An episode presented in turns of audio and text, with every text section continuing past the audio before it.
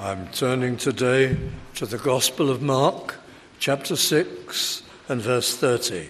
The Gospel of Mark, chapter 6, verse 30.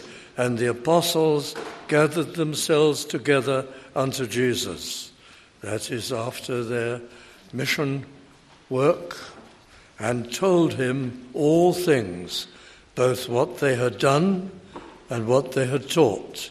And he said unto them, Come ye yourselves apart into a desert place and rest a while. For there were many coming and going, and they had no leisure so much as to eat. And our subject is the supreme teaching miracle. And that's what we shall mainly be looking at the feeding of the 5,000. A teaching miracle. Well, all the miracles were teaching miracles.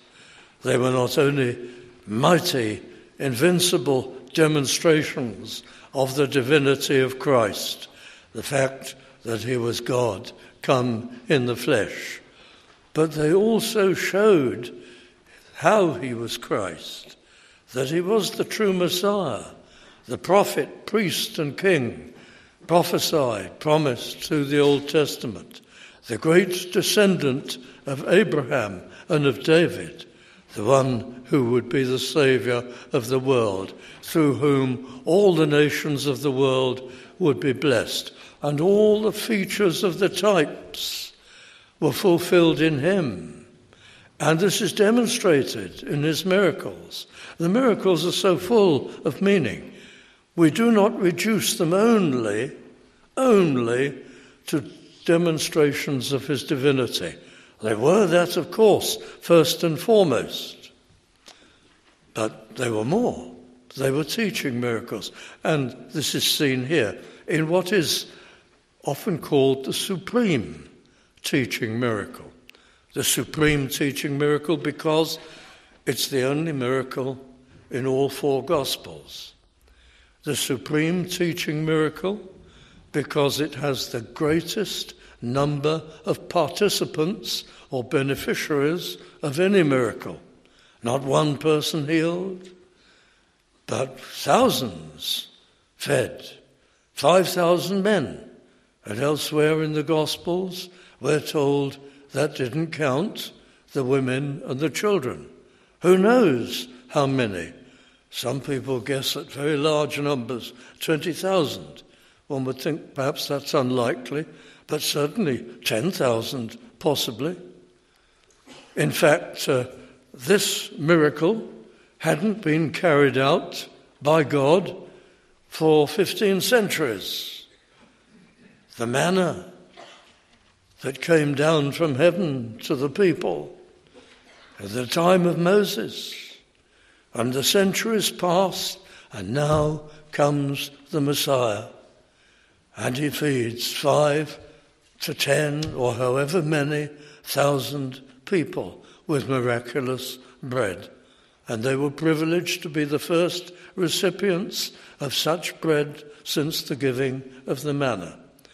So it is the supreme teaching miracle. And there you see it even fulfills, show that Christ fulfills the great type of the giving of the manna. And he says so himself. He is the bread of God who comes down from heaven for the life of men and women. There is so much in the miracles. We do not have to go to the fanciful extremes of some of the uh, medieval uh, uh, exegetes on the, these parables and invent all sorts of ideas that perhaps they depict. But there are obvious features in every miracle where Christ is shown. Not just, he must be the Son of God, but look at him fulfilling the types and the shadows. Look at him bringing all the features that are predicted and prophesied of the Saviour of the world. There is meaning and significance in them. I heard a message once, many years ago, and it was on the feeding of the 5,000.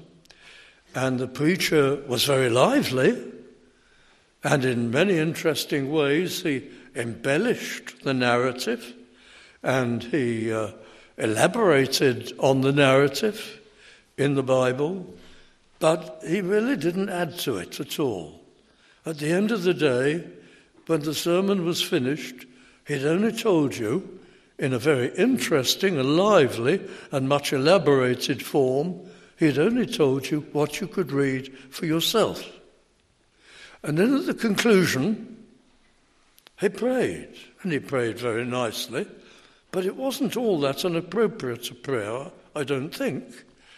I don't wish to be critical, but he thanked God for the depths and the riches of the Word. But he hadn't explored the depth and the riches of the Word. He'd really only repeated the narrative.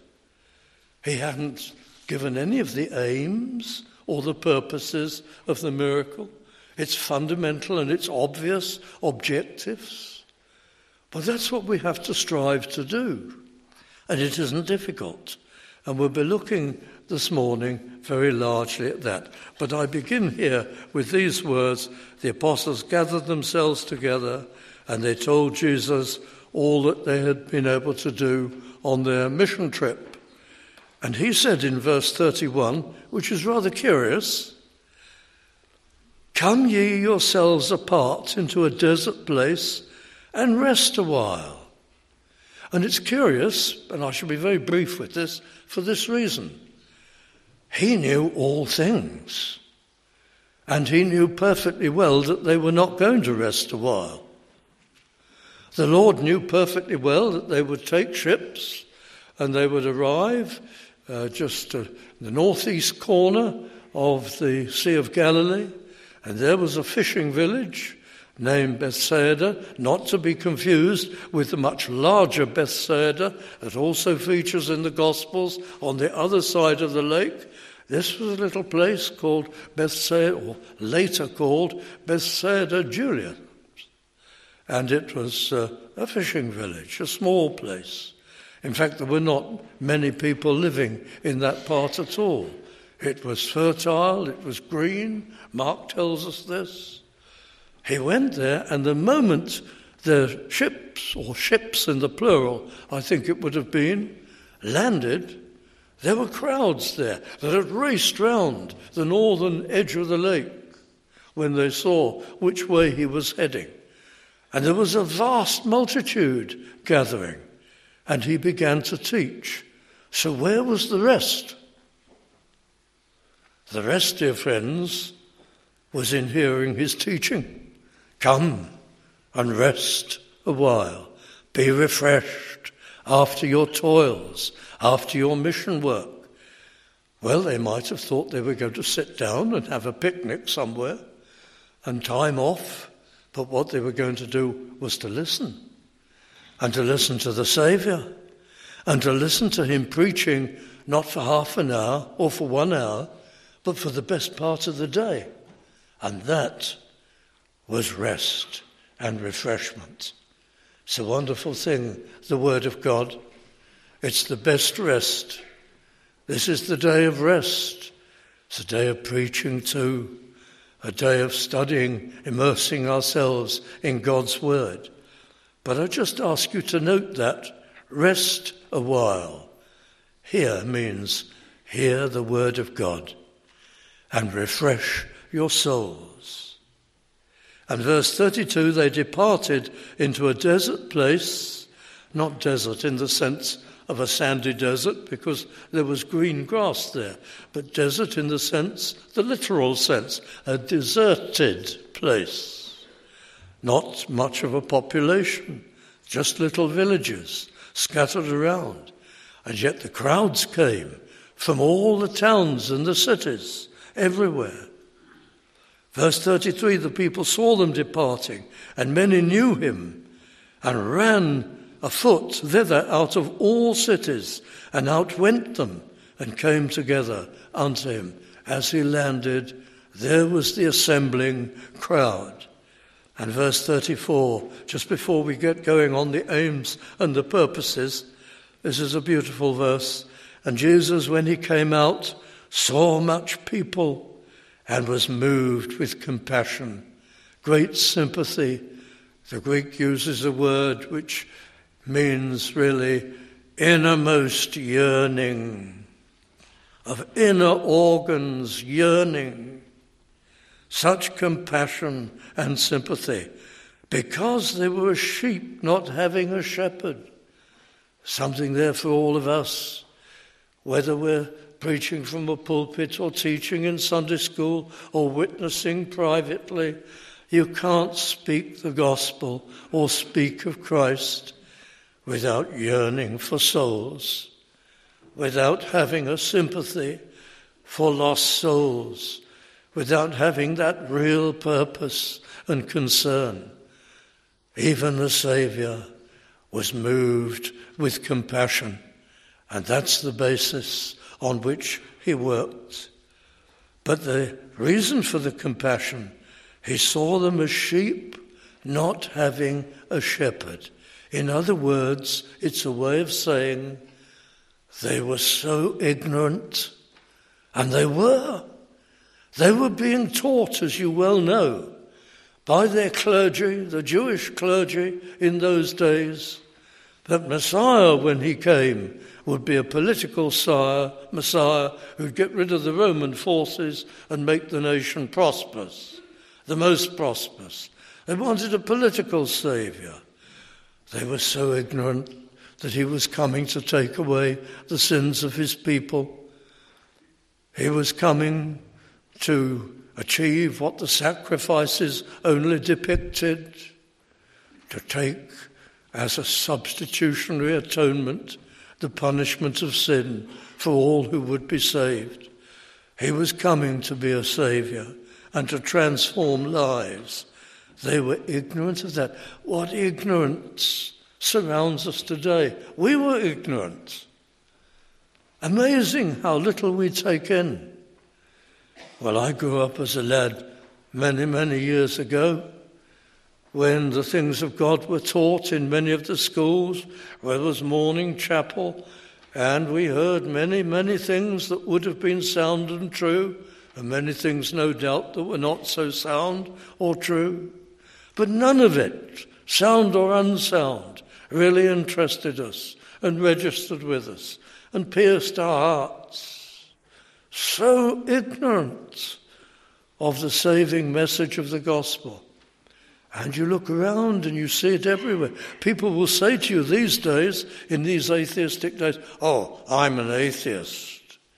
What they're saying is they just don't understand at all who God is, what He's done, what Christ has done, how He came, what He came for, our eternal needs.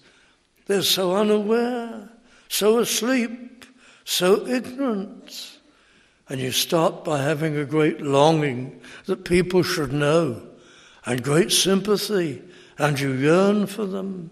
And that's the basis of our work together, friends. And we learn from that 34th verse.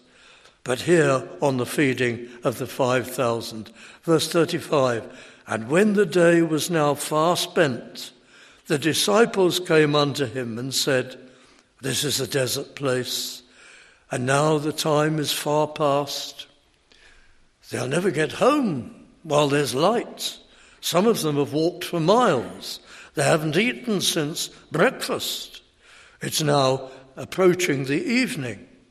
Send them away, verse 36, that they may go into the country round about and into the villages. There weren't any towns in that particular region. And buy themselves bread for they have nothing to eat. But it was past the hour that people sold food in the villages and assembled in the little market square or the streets to sell their produce. It was over, there was no hope at all. And so the solution of the disciples is send them away. It's getting very embarrassing. Well, even that depicts modern Bible Christianity sometimes send them away. The church these days that won't restart the Sunday school Oh, the difficulties are too great. Oh, there's too much to be considered. Send the children away. And if you're Calvinists, you can be, hide behind grand doctrines of grace. If God means to save them, He'll find some way of doing it. It isn't all down to us. Send them away. Or perhaps you and I say it during the day. Someone, the opportunity has come. We should witness to them, but we shrink from it. Oh, not that person. That person will be difficult. Send him away, Lord. And again, maybe we hide behind the doctrine of sovereign election. God will have a way of reaching him, but I'm scared of that one. I recoil from that one. These words penetrate us. Send them away. You can't ever do that. Well, that's the solution of the disciples. And here comes a great test. There are lots of tests of our faith in the Christian life. Verse 37 He answered and said unto them, Give ye them to eat. Now, between the Gospels, you see what they did. Little, little more information in each one. They uh, had to find out, well, how do we do this? And Philip was asked, according to John, he was asked directly, Where shall we buy food? He came from that region. So he's the person who Christ asked. But he was testing him, testing what he'd say, proving his faith. And Philip failed the test. He said, Lord, if we had eight months' wages, 200 denarii, 200 days' pay, our King James Version translates it pennies. If we had eight months' wages, it wouldn't feed this vast crowd. So we can do nothing. To pass the test of faith, of course, Philip should have said, We can do nothing, Lord, but you can do everything. You can supply them. And he didn't say that. He failed the test. And we fail the test time after time, the test of faith, when difficult circumstances arise and we momentarily go to pieces and feel sorry for ourselves and weep and complain. They're only tests of faith, dear friends. And I wonder if the Lord hadn't been God as well as man, what he would have felt. If he had been only a man, how crushed he would have felt. Now, I know I'm saying something slightly illogical, but supposing he'd worked all his miracles and the disciples look at him and say, Nothing can be done. And the Lord would be feeling inwardly, Well, what about me? I've done so many miracles in front of you. Don't you think I can do it? Why aren't you looking to me? Don't you think I can help? After all, you think nothing of me. The attitude of the disciples would have been crushing for the Lord had he not been divine and perfect, God and man. It's a great insult, really, that Philip and the others thought nothing can be done when Christ is with them. And he sets about feeding the 5,000. Verse 38 He saith unto them, how many loaves have ye? Go and see. Five and two fishes, and you know from other Gospels that there was a lad there, had the five loaves. Not loaves as we think of them, these were little barley cakes, baked quite hard. Little things. Five little barley cakes and two small fishes. What's this? And verse 39, the miracle begins. He commanded the disciples to make all sit down by companies upon the green grass. Now, this is an amazing miracle, and there's so much to see from it. Here are the aims. Here's the message. You're going to have to race through them because if we make it in our time, there are eight aims or purposes to this miracle. The first one I've already mentioned, we can be very quick with. It was a miracle to demonstrate the divinity of Christ, as they all were. It was, in this case, a creation miracle. This multiplying of the bread and the fishes, this is a miracle of creation. How it endorses Christ as God and Messiah, the one who created all things in the beginning, now creates a tremendous quantity of food to feed upward of 5,000, possibly 10, possibly more, thousand people. He is God. He creates. He makes. So that's the first purpose of the miracle. The second purpose of the miracle is to show that he is the fulfillment of the type of the manna. He is the true bread that comes from God to feed spiritually the needs of men and women, the needs of the world. Why? This is not a human conclusion. If we read John chapter 6, we read about the feeding of the 5,000, and it leads straight into I am the bread of God. I am the true bread. And then the questioning and the answering about Moses and the manna. No, it wasn't Moses gave you the true bread. It was God in heaven, and I am the true bread who comes down for the life of the world. So the Gospel of John links this miracle with the whole discussion of Christ as the bread of life. So that's the second great purpose. In detail, it shows him to be the fulfillment of the type, the great promise of God, of bread, which depicts the Word of God, the message of the gospel, the salvation of souls. And if we were to turn to verses in John chapter 6, then we would prove that conclusively. But I go to the third purpose or aim of the miracle of the feeding of the 5,000. Obviously, it's to increase the disciples' faith. It's specially given to build and increase their faith. How do we know that? Well, not only is it obvious, but a little later on, Christ reproves them for their hardness of heart and their lack of faith because they've forgotten the feeding of the 5,000 and also, which happened later, the feeding of the 4,000. So these miracles, both of the feeding miracles, were given to be a bulwark and a strengthener to faith.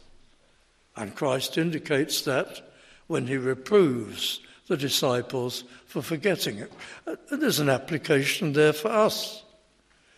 Every great answer to prayer that you've ever had was not just meant for then. That's it. I've had a wonderful answer to prayer. Forgotten. It was meant for you to store it up in your memory store, to strengthen you for the next trial, for the next difficulty, so that you've got in your mind a wonderful record as life goes by of your greatest answers to prayer. They're designed to strengthen your faith for the next trial. And that's established by the Lord in his dealing with the disciples. But the fourth aim of the miracle is to show the disciples' inability and yet instrumentality. God uses human instruments. For instance, the root of the miracle is going to be in the five barley cakes and two fishes possessed by a lad, maybe a young teen, who knows? Totally inadequate and insufficient to feed 20 people, let alone five to 10,000 people. But God was going to use them. He uses human instruments. The parable shows that. Yes, but what can we do? Ah, but God, by the Spirit, magnifies and multiplies the value of our efforts. He clothes them with power so that just a few loaves become many, many loaves, and two fishes become many fish.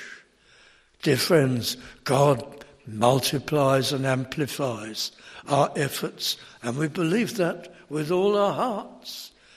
My feeble witness, faltering words, nervously said, can be made powerful to their salvation.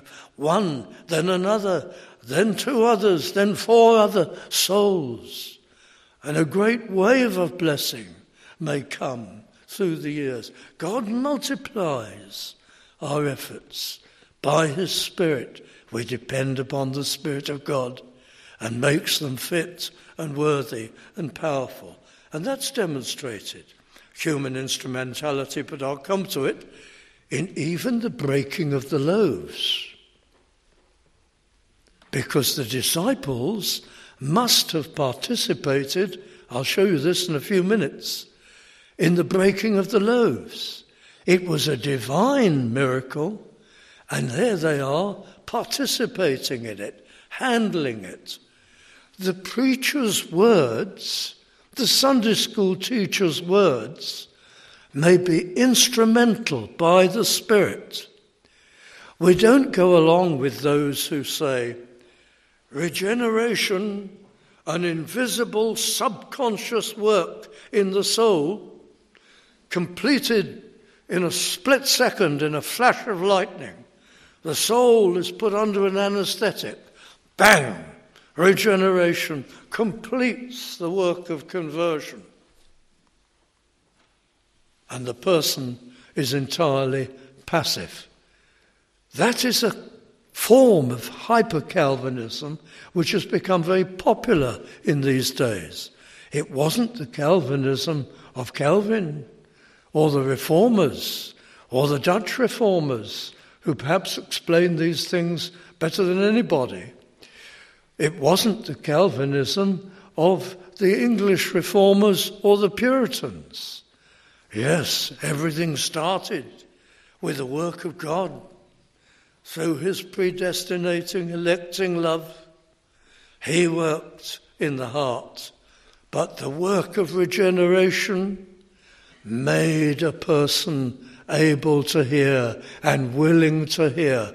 And as he hears the gospel and the pleadings of the Sunday school teacher or the preacher, so those pleadings are instrumental.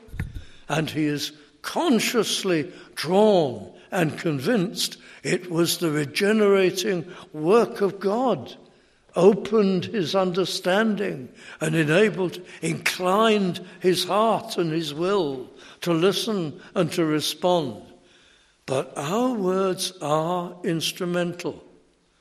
And I shall come to how it was done. Christ broke the loaves and the fishes, and the disciples went on breaking them. It was his power and work, but they were participants.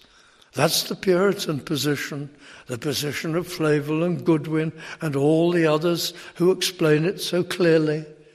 The words of the preacher are instrumental. So he must preach the gospel, and he must do so persuasively and earnestly as he can. And this is one of the great aims of this parable that God uses human instruments. It's ultimately his work and he begins it. But conversion is a process that issues out of regeneration. It isn't all contained in an unconscious moment, in a flash. And that's widely taught nowadays, and that's one of the reasons why there's so little persuasive preaching of the gospel. Dear friends, we learn that from this teaching miracle. And then, fifthly, my time is going fast, but in this miracle, we see Christ, listen to this, friends, we see Christ as prophet, priest, and king. He is the Messiah. Look at him prophet, priest, and king. Prophet, first of all. Well, obviously, prophet, in that the, the bread, the feeding, represents the Word of God, and it comes from Him. But in another sense, there they are on a hillside, thousands of people. And Christ says to the disciples, Arrange them. Arrange the vast crowd in companies of 50, 100, and then 50. And the Greek wording is very interesting. Like plots in a garden, a word is used which describes garden plots. In other words, there's a group of 50, an aisle, another group of 50, an aisle, aisles all over the place, corridors, and neat groups of 50. That must have taken some time. What's this all about? People say. You are going to be fed, say the disciples. That's not in the text. But I think it's fair to imagine what are you doing this for? We're going to be fed. Fed? Here? There's nothing to feed us with. Jesus of Nazareth says, You're going to be fed. Sit down, orderly manner, all of you, and then we'll serve you. Nowadays, you would look down the hill expecting to see a group of trucks coming up the hill. To feed five to ten thousand people is going to take a lot of food. The supplies by now will be wending their way up the road. In those days, I suppose you'd expect a long line of carts. Where's the food coming from? How is it going to be supplied? We're all sitting, waiting here. What is this all about? He's a prophet, you see. It's, it's just like prophecy. The promise is made. We wait for its fulfillment. There seems to be no sign of the fulfillment. The time goes by. Where's it coming from? What's going to happen? And then the miracle and the promise is fulfilled. You see Christ as a prophet, you see him as a priest here. He takes the five loaves and the two fishes, and it says he looks up to heaven, somewhat ostentatiously. He looks up to heaven, he blesses, he thanks God for the provision, and he turns to the people now feed them. He's a priest. He stands between God and man. He represents man to God and he represents God to man. He calls to heaven and then he, by his power, performs the miracle. Our priests never did anything like this. Our priests call upon God and give us nothing. He is the priest, the great high priest, and he demonstrates it in the miracle. And he's king. His bounty is distributed. The giver king to all the people. Are we being fanciful? Is it not obvious? Does it not stare out of the miracle at us? The actions of Christ, prophet, priest, and king. That's one of its aims to establish the offices of Christ, the exclusive offices. Only Christ held all those offices.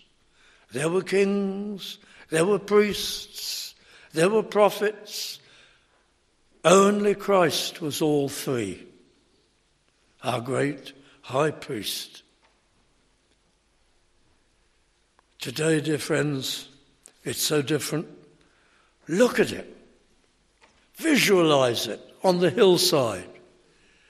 Plots, not of flowers, but of people, all neatly arranged, ready to be fed, all quiet, all expectant, the food coming from one source, namely Christ, his disciples distributing it. Are you visualizing it? Isn't it just like church? Why, this teaches about preaching and order, people listening to God or the Word of God, people being taught, order, just like church. Today, people are saying, we don't want it to be just like church. We all want to dance. We want clamour and hubbub. We want everybody saying something, everybody chirping up. We want all these uh, phony prophecies and all kinds of things. We want noise and action and visuals and drama. The great teaching miracle shows you a congregation in orderly arrangement listening to the Word of God. They could all see Christ. He was the center of it all. Today in church, the center of it all is the Word of God. That's why we stick to the old tradition. So I won't criticize anybody who doesn't have this, but we stick to the old tradition of a giant pulpit Bible. This is the authority. This is the Word, the Word of the living God. This is the Word of Christ. The big Bible wasn't invented because the preacher had poor eyesight. The big Bible signifies this is the authority, the Word of God.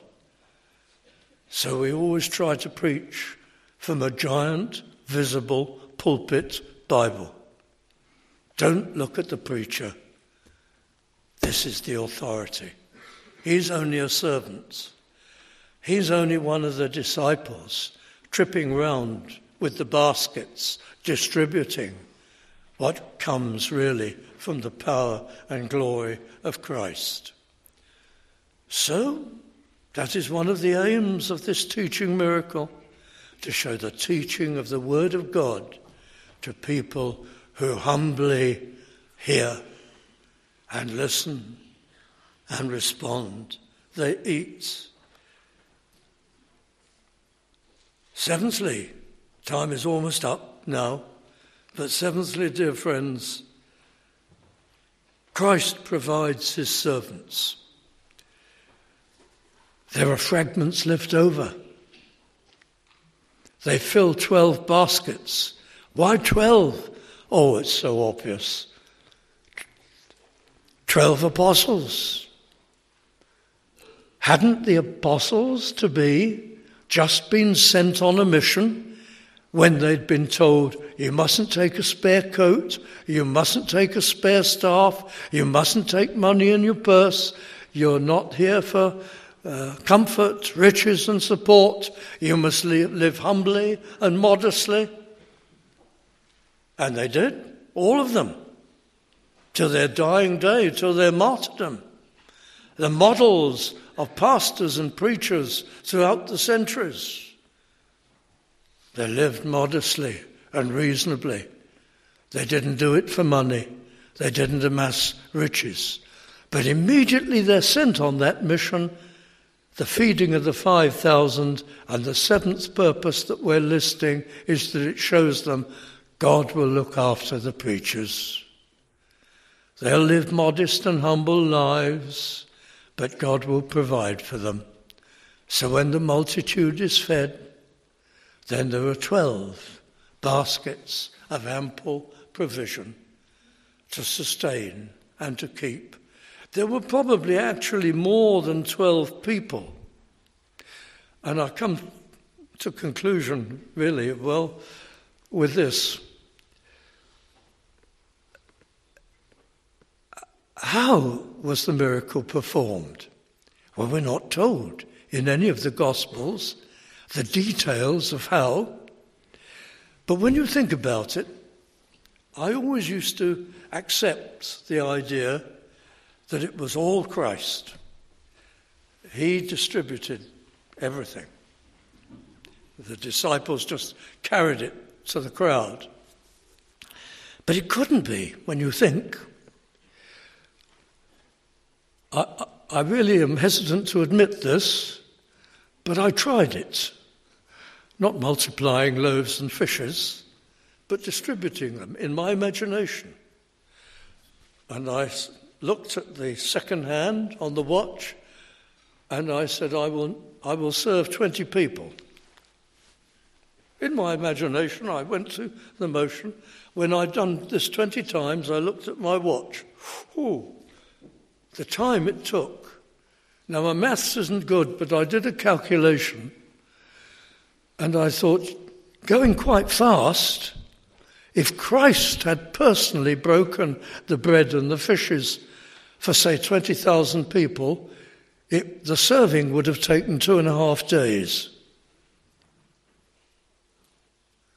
Now, that couldn't be.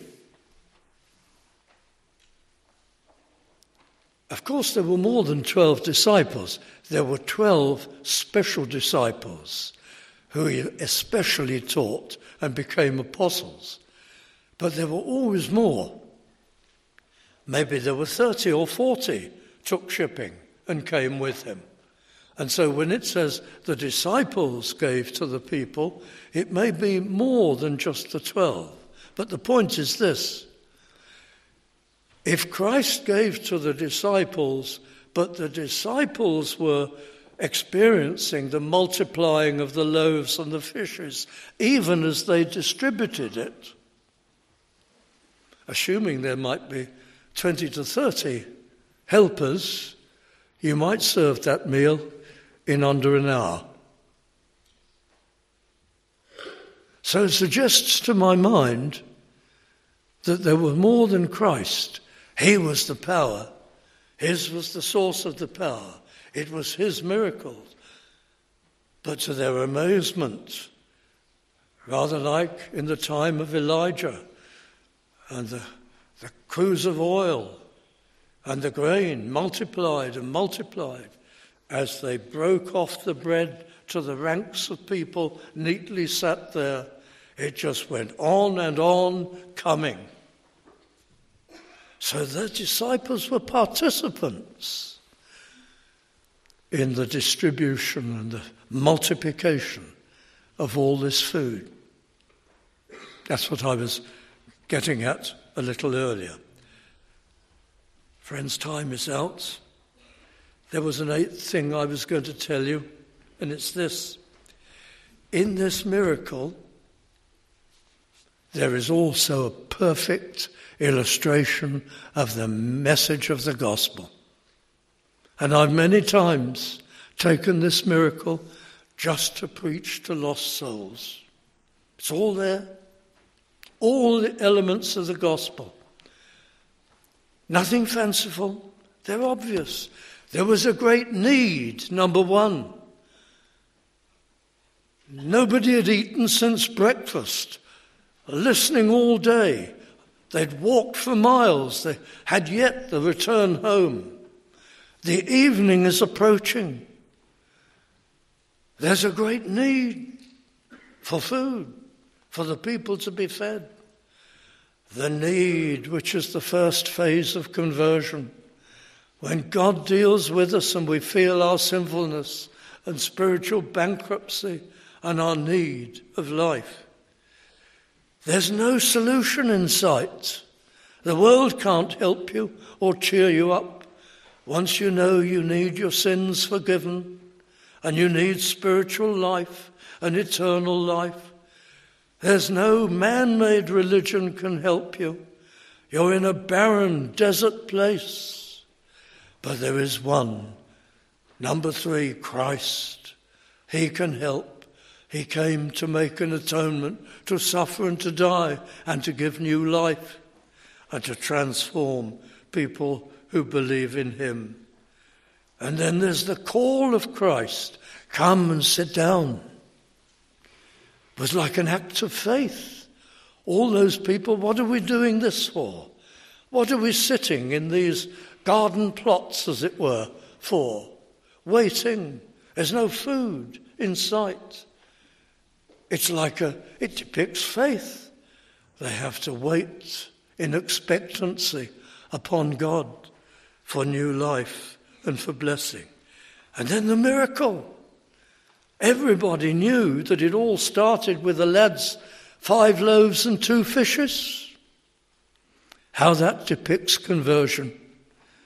Here am I, or you, if you're converted, just a sinner, ignorant sinner, with a dead soul inside me, an inactive soul no spiritual experience, not fits, just a little hopeless, sinful, stained thing. And God causes us to be born again and gives us a living soul and a conscience and enlivens heart, mind, and will and transforms us. What He brings out of five loaves and two fishes, food for thousands and it depicts the work of salvation, starting with something of no value and enlarging it wonderfully and changing it so that it's something wonderful and massive. And everybody saw the result. And they tried to take him by force, we're told in John's Gospel, and make him a king. And when you go home converted after coming to Christ, everybody at home knows the difference and sees what God has done. Well, these are the purposes of the feeding of the 5,000. The Word of God is wonderful, friends. The Word of God is profound. We mustn't be fanciful and over imaginative, but every miracle tells us far more and teaches us more than only the divinity of Christ.